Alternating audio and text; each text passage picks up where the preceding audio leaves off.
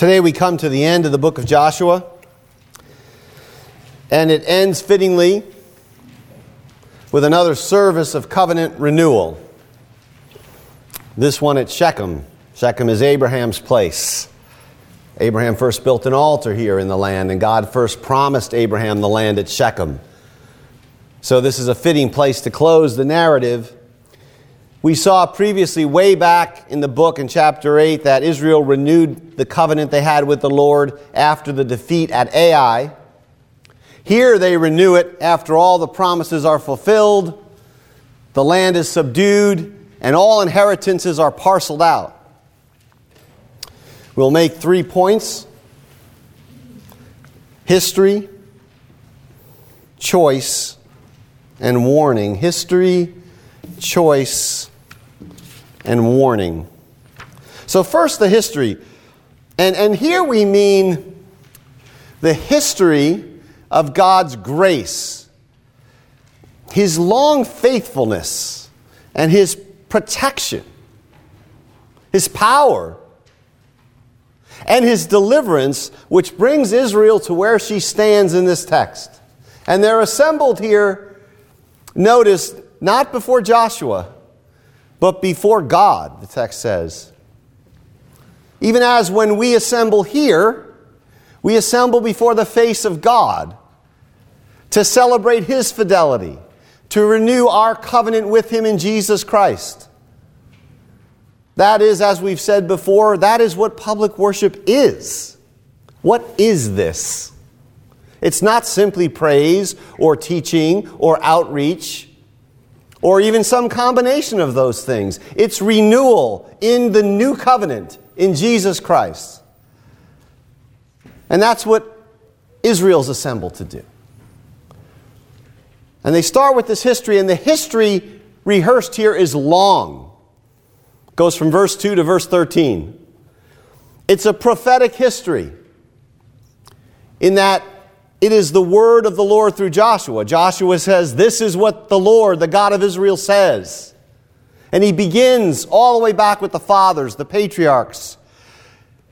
We're told that Israel's ancestors, including Abraham's father Terah, his brother Nahor, they lived beyond the river. That's the Euphrates in northern Iraq, what's today northern Iraq. And they worshiped other gods. So the point here is clear. Abraham and his family were idolaters. And so this is at the outset a picture of amazing free, sovereign grace. We tend to think Abraham must have been a great guy. He must have come from a great family. God must have seen something very special in Abraham. Surely he was brought up the right way. He had good parents. And he was prepared for God's call on his life that this is sentimental nonsense. He and his family are swimming in a sea of polytheistic pagan worship, idols worship. And so the choice at the beginning of the narrative of Abraham himself lies solely in the freedom of grace, of God's glorious grace, even as it does in his choice of you and me. Even some Jewish minds, Jewish thinkers had a hard time with this. And there's a later a Jewish writing known as the Book of Jubilees. And it pictures Abraham, a young Abraham, at age 14, breaking away from his family's idols and exhorting his father to worship the true God. Teenagers always can teach their father something. And eventually he goes out and he burns the whole house of idols in the town down. A typical 14 year old know it all. This in the book of Jubilees. Because, after all, Abraham must have been a righteous child. But there's none of this in Scripture. None of it. The exact opposite. Man is a worshiping creature, and there are only two kinds of people those who worship idols and those who worship the living and true God. That's it. Those are the only kinds of human beings we have. And so the text says that God in his sovereignty took him, took him, and gave him the land and descendants. The sheer existence of Israel, the miracle of the Jews, is a most eloquent sign of the mighty saving grace of God. This is a people that shouldn't exist. And the text goes on after 25 years, God gave him, the text says, Isaac. And after Isaac, and this is another 20 year gap, he gives Jacob and Esau. And so in this history, we see something. God works slowly, way too slow for us. His faithful purposes ripen on his own timetable and his time and we're impatient with this timetable because his timetable is multi-generational. And so we lose sight of this. And, and when we lose sight of it, we lose heart and we lose hope. We lose sight of what the Lord has done because we don't take the long view. We think we're taking the long view if we go back a decade or so and out a decade or so and maybe as wide as our friends and family and acquaintances. That's not the long view. One of the things I loved about the hymn we just sang, the hymn of preparation, is it sets the eternality of God against the fleeting, vaporous existence of all the busy tribes of flesh and blood. And so that moves us toward this longer view. The long view here doesn't start with us. It doesn't even start with our grandparents. It starts with Abraham. He is our father. People often say, well, my, my, my, my descendant, you know, my ancestors were from Ireland, or my ancestors were this, or my ancestors were that. But you should say, my ancestors were idol worshippers on the other side of the, the Euphrates River. And the fact that none of us say that, that none of, us, none of us even instinctively feel that indicates how narrow our perspectives are and how cut off from this history is. This is why when we see a historical passage in the Bible, a real long story, we flip to the next chapter. You know, let's get to me. Let's get to me because I'm important. So we have to not demand too much too soon. We have to be patient.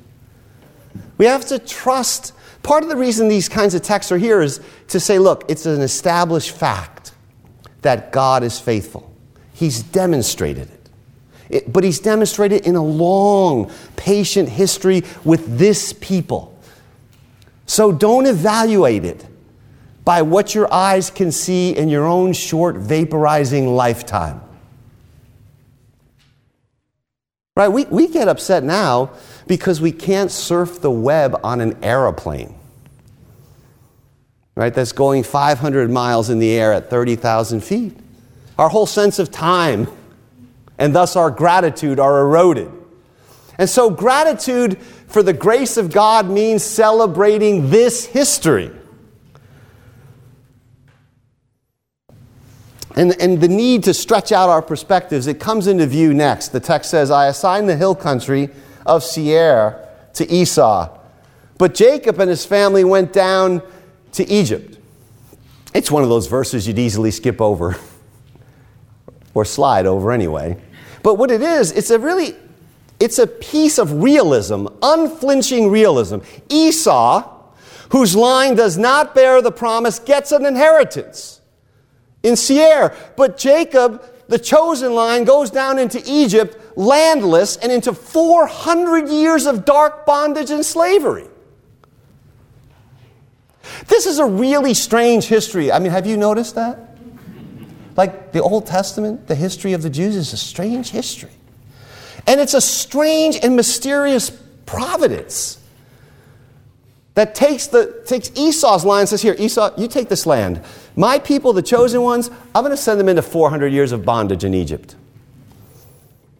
There's a refreshing candor here. The people of God suffer while Esau's descendants settle into their homes, have barbecues in the backyard and the like. And so the text says look, darkness and doubt and despair are part of the story. They're not distractions from the story, they're not deflections from the story, they are remarkably a part of the story of God's free grace. And if we don't grasp that, we're always going to treat darkness and doubt and despair as some alien invaders in our lives. I mean, how could the drawing near of the holy God in love and truth to idolatrous people, to forge a people for himself, how could that not entail harrowing suffering?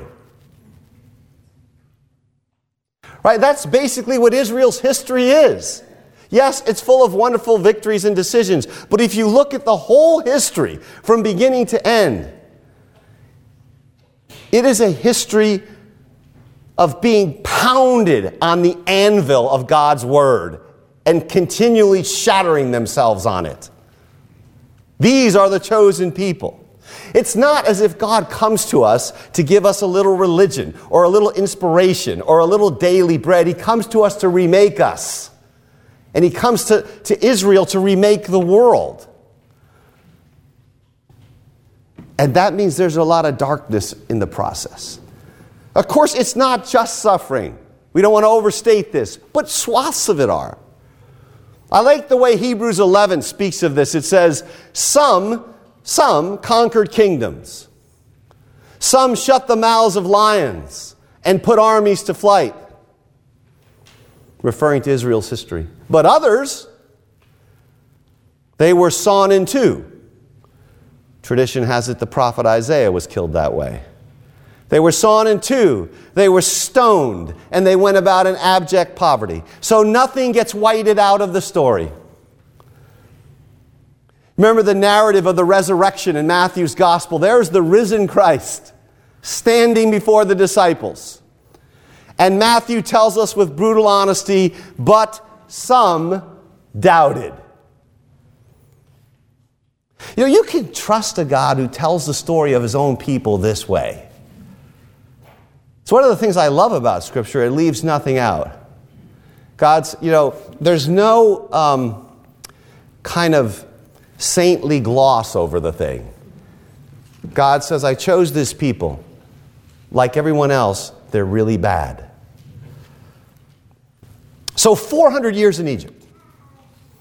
Think of that. More time than has elapsed in the United States from the colonial era to now. 400 years, no sign of God, no sign from God, no revelation of God. I mean, you need the long term perspective. So we hear in verse 8 Then I sent Moses and Aaron. Finally, at last, you get this deliverance out of Egypt, out of the house of slavery, a path through the sea. And the Lord brings the suffering people out. Then, in verse 7, you lived in the wilderness a long time. So you get 40 years more there. But God does show his power, he delivers his people. And the power is followed by provision to a rebellious people in the wilderness. But there's a whole generation that's lost in the wilderness. And then they come to the Transjordan in the text, the east side of the Jordan he protects them from the cursing of Balaam because the promise to Abraham. And remember, they're at Shechem. They're at Abraham's place, if you will. The promise to Abraham is, I will bless you, and I will bless those who bless you, and I will curse those who curse you. And so this God will and does build his church, and the gates of hell cannot prevail against it. The church is continually rising from the ashes just a reappearing out of the scorched earth. Because the, dyna- the dynamic by which God does this with us as individuals and with the church as a whole is death and resurrection. He brings them into the land finally here, verse 11. Reminds them that they didn't conquer by their own sword. That they got they, they come into the to Canaan, they get a land for which they didn't toil, and houses they didn't build, vineyards and olive groves they didn't plant. It's a divine wealth redistribution plan. You get the wealth of the Canaanites. So, in free grace, God provides them and us with our daily bread, with all our earthly goods. And so, from idolatry in northern Mesopotamia to settlement in the promised land, this whole history is the history of God's election, His preservation, His power, and His provision. And that brings us to the second point. And that's the choice. Verse 14 Joshua tells them, Fear the Lord. Now fear the Lord. Because of this history, now fear the Lord. Serve him with all faithfulness. It's the only rational, reasonable thing to do in view of God's mercy. Any other response, Joshua implies, from creatures would be irrational. And so we fear and we serve God because we're gripped by His glorious goodness, by His grace. And that goodness and grace is seen in the history we just rehearsed. If Israel's history doesn't move us, and it rarely does, but if it doesn't, then we are not going to fear and serve God aright. Do you understand that? Because Joshua rehearses the history and then he says, Now fear the Lord your God. I mean, they lived right on the cusp of the history. It's just a, genera- a couple generations old. You know, some of the history is close to them, much closer to them than it is to us. We live far off. Josh, and Joshua tells them, Look, I'm going to rehearse this history, and it's going to be the ground of your fear and your service of God. Because of this history, fear God and serve Him.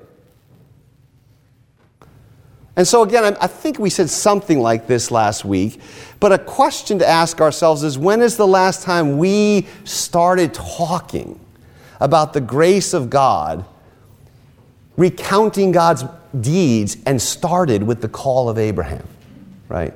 Or the conquest in the land. So, this is your Ancestry.com. And since God has pledged Himself, uniquely to his people, the service has to be exclusive. You can see that in verse 14, the second half. Throw away the gods of your ancestors, the gods your ancestors worshiped beyond the Euphrates. And get this the gods worshiped also in Egypt. What was Israel doing for the 400 years in Egypt when they were in slavery? Well, for one thing, they were worshiping the Egyptian gods. Like Abraham, they were idolaters, as we all are by nature. You know, John Calvin famously said, The human heart is a factory of idols. It's a manufacturing line of idols that's never exported overseas. The human heart's a factory of idols. So, even deliverance out of Egypt rests solely on God's promise to Abraham. It has nothing to do with virtue.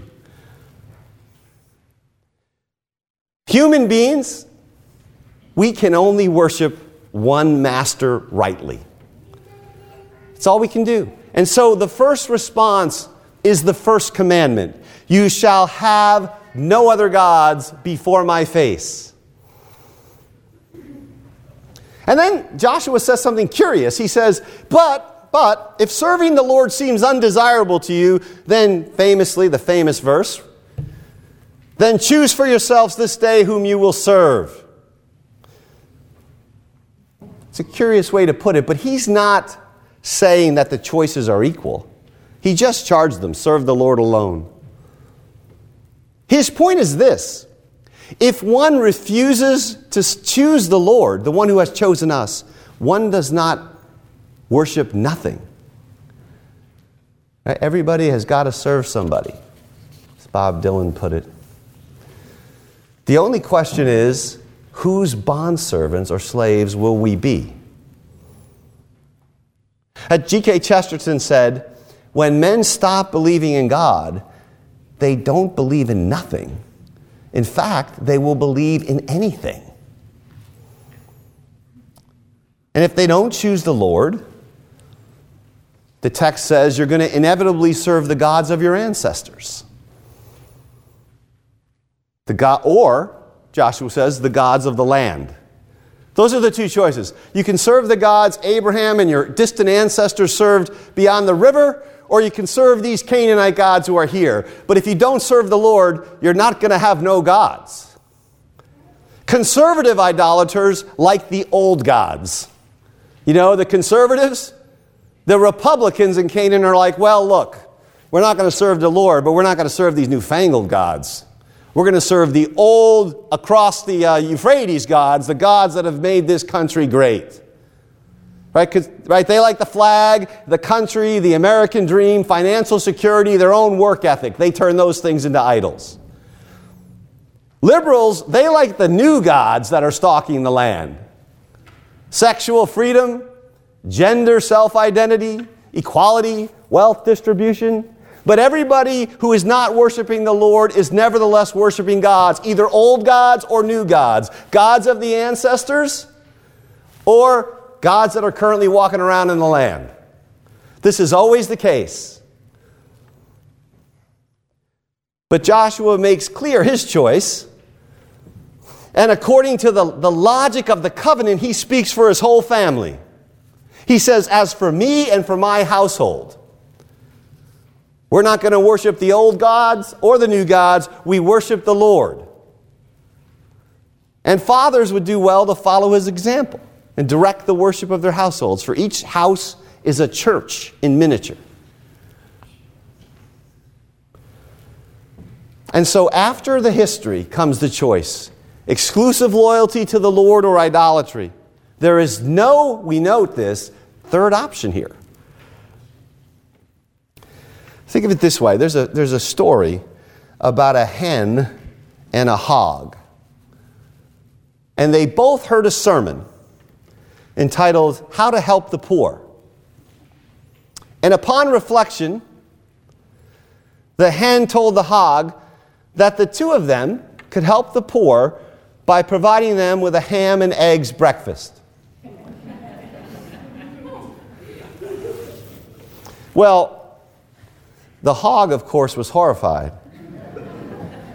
He said this He said, From you, that requires only a contribution. From me, it's a total commitment. So God wants us to go whole hog in, in the commitment. That's as corny as I can get. Um, he wants us to go whole hog in response to his grace. So the third point here then is the warning. That's the choice. There's the warning. Verse the people answer emphatically, starting in verse 16. The people are very confident. They, ha- they don't really follow the contours of the history well enough, I think. But they answer emphatically that they're going to follow Joshua's lead. They're not going to forsake the Lord their God who brought them up out of Egypt into the land. We too, they say, will serve the Lord. And then Joshua says one of the strangest things in all of Scripture. This really is very strange. If he were a modern evangelist, his preaching has just brought the whole crowd, the whole nation, to make a public, vigorous expression of profession in Jesus Christ. We too will serve the Lord. He's our God. He brought us up from Egypt. A great success. Joshua can put this in his next ministry newsletter. Instead, he responds with, You are not able to serve the Lord. Can you imagine the confusion in this crowd at this point? Like, what was the point of the sermon till this point? I'm sure some of you have walked away asking yourself that question. you just called us for, to exclusive commitment. We agreed, and then you said, nah, you're not able to do it. Can't do it. That's exactly the point. This is the real scandal in this text. Please hear this. Even after the long history, the rehearsal of God's grace, even on the basis of that grace, Joshua looks at them and says, You cannot keep the covenant. The call to human fidelity to God is not humanly possible. And often, you know, we perjure ourselves here. Like we sing the hymn, I surrender all, you know. we, sing, we, sing, we should turn those hymns into prayers, petitions. Um, we don't want to perjure ourselves. The call to human fidelity to God is humanly impossible. And the reason is that the Lord is a holy and jealous God. This sermon here from Joshua is taking a strange twist. Like any faithful husband, the Lord is not taking other brides. He chose Israel alone. And he's not going to take kindly to his bride's pursuit of other husbands. And so, jealousy in this sense is just holy covenant love. That's all it is. Of course, there's a human jealousy which can be peevish. You're jealous of someone at work, you're jealous because this person's advanced. But here, it's just love. Jealousy can be petty, but jealousy is the necessary reaction if a holy relationship is intruded upon by an outsider. And so when Israel rebels, and we know they did, they take other gods, they forsake the Lord, they're going to bring his holy judgment on them, and they're going to be evicted from the land. But the people say, No, we will serve the Lord. And in verse 22, Joshua says, You're witnesses against yourselves that you have chosen to serve the Lord. And the people agree, Yes, we're witnesses. And they seal a public oath, they set up stones. And we know what happened. The whole nation, north and south, eventually goes into exile for persistent idolatry. The story of Israel, the sequel to the book of Joshua, is to put it mildly, it ends very badly. And it's so it turns out that the grace which God has shown them to this point, glorious as it is, is not enough to secure their obedience and their inheritance in the land. That's why this history is important, because it doesn't just stop. In other words, it's not a history of anecdotes for our edification. It's a moving, organic history, and at this point, God has not revealed himself in fullness. Joshua dies, and neither he nor any other future leader or commander nor the nation itself can uphold the covenant. And so this text, like the whole Old Testament, bends us forward, twists our neck forward. And to, to say this narrative, this history of God's grace, is not going to stop with the settlement of Canaan. But it presses on through the prophets and through the exile and through the return and on to the appearance of the greater Joshua, the one true Israelite, Jesus Christ. That's the importance of, but you are not able to serve the Lord. And in one sense, Israel's whole, history is a millennia long public exhibition of humankind's inability to serve the Lord. It's like a laboratory where God is saying to us, You human beings are really slow. So I'm going to teach this. It's going to take 3,000 years. Let's see if you can get it. Here's the lesson you are not able to serve the Lord. Even in the teeth of his goodness and grace and bounty and deliverance and provision. Now, this, of course, does not mean that Israel's worse than any other people. That would be a horrific conclusion to it. In one sense, they, they are a magnifying glass of what we all are. So, the one Israelite, the greater Joshua comes. Hebrews chapter 11 says of these Old Testament saints, they all died in faith without receiving what was promised. But God has prepared something better for us. We're at a better place in the story. And that better thing, that even more glorious thing, is the new covenant that has come in Jesus. What's important here, I think, is in Jesus, when you look at Jesus, we see the fullness not just of God's grace to man, Of course, we see that. But we see the perfection in him of man's covenant keeping obedience to God. It's often said, and I think rightly, that Jesus is the Word of God to man, and He's the answering Word of man back to God.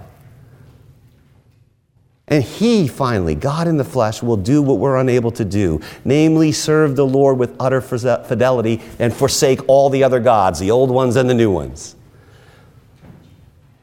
So the gospel is precisely this. This is the gospel in this text that the holy and jealous God in Jesus Christ will uphold the covenant both from his side and from your side. That's the gospel of the book of Joshua. That's why you are unable to serve the Lord. And because you, of that inability, God comes and says, I'll stand on your side. I'll bear your curses. I'll bear your exile. I'll render your obedience. I will uphold the covenant for you in your place, from your side, within your human nature. And until that is done, Israel's history will be one of failure. So, this is the glory of the gospel. The greater Joshua has come. He will have a holy people worshiping a holy God in a holy land, enjoying a holy rest. But the book of Hebrews also tells us Joshua failed to give them rest. The greater Joshua has come. So rejoice in this history. Choose Jesus, who has already chosen you and obeyed for you. Serve him with your whole household. Wait patiently for the consummation. Amen. Amen.